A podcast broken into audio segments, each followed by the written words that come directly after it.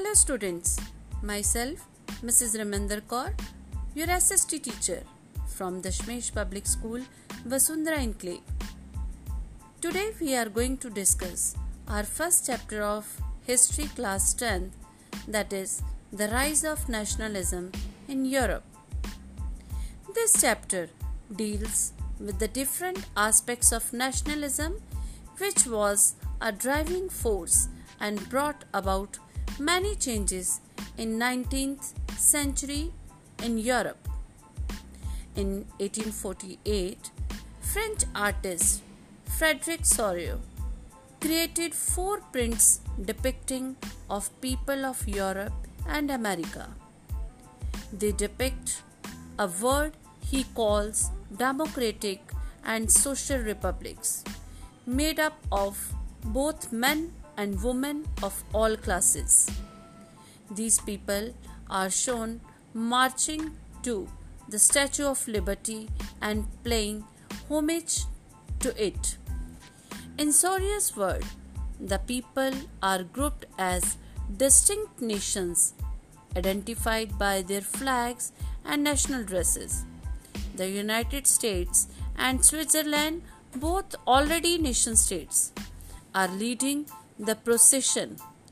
France has already reached the statue, followed by Germany, Austria, the King of the two Silesia, etc.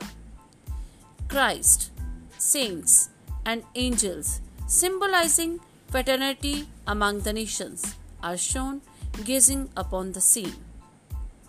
Ernst Renan, in 1823 to 1920, was a French philosopher who delivered a lecture in the University of Sorbonne in 1882.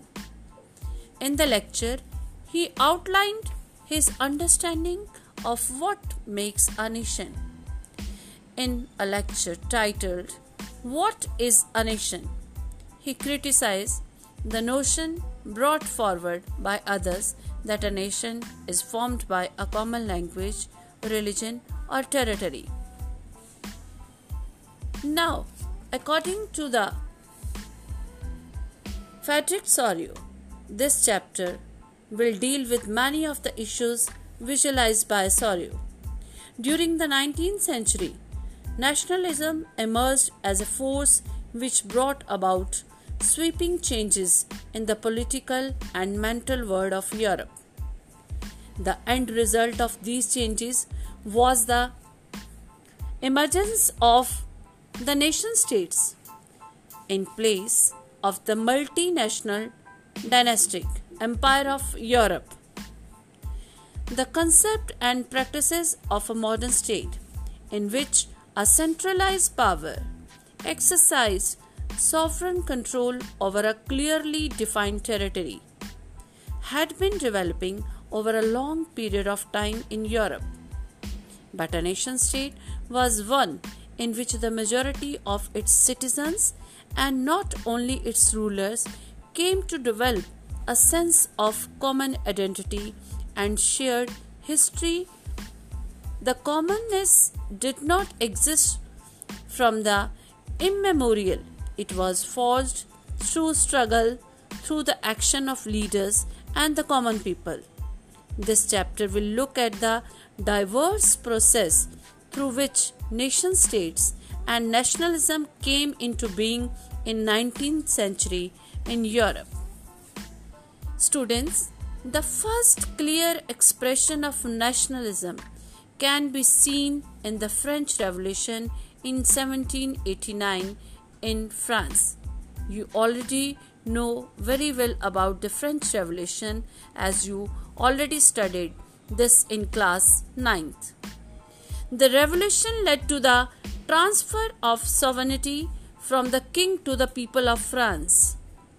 Various measures were introduced to create a sense of collective identity among the people. This include a new French flag, election of states, Estates General by a body of citizens, and renaming it to the National Assembly. A centralized administrative system adoption of French as a common language of the people, etc. Students and other members of the educated middle class set up Jacobin Club which helped to prepare the way for the French armies as they moved into Holland, Belgium, Switzerland, and Italy. In the territories that came under his control, Napoleon introduced many changes to make the administrative structure more efficient, including the Civil Code of 1804, also known as Napoleonic Code, a simplified the administrative divisions in the Dutch Republic, Switzerland, Italy, and Germany. He also abolished the feudal system and freed peasants. However, the reactions of the local people of the conquered territories were mixed and soon turned hostile due to the negative measures such as increased taxation, censorship, forced conscriptions into the French armies, etc. In 18th century Europe, Germany, Italy, and Switzerland were divided into kingdoms, duchies, and cantons. These were autonomous territories. Eastern and central states of Europe were under the monarchies consisting of diverse people who lacked a collective identity. Similarly, the Habsburg Empire was made up of different regions and peoples. The powerful and aristocracy was numerically a small group and majority of the population was made up of the peasantry. Students, this is all about the first two topics of this nationalism in Europe.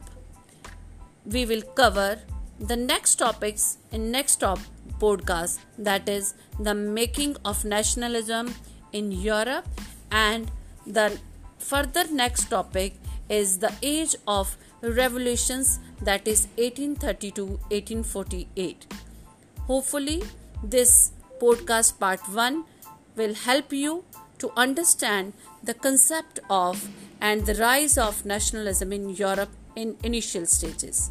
Thank you very much.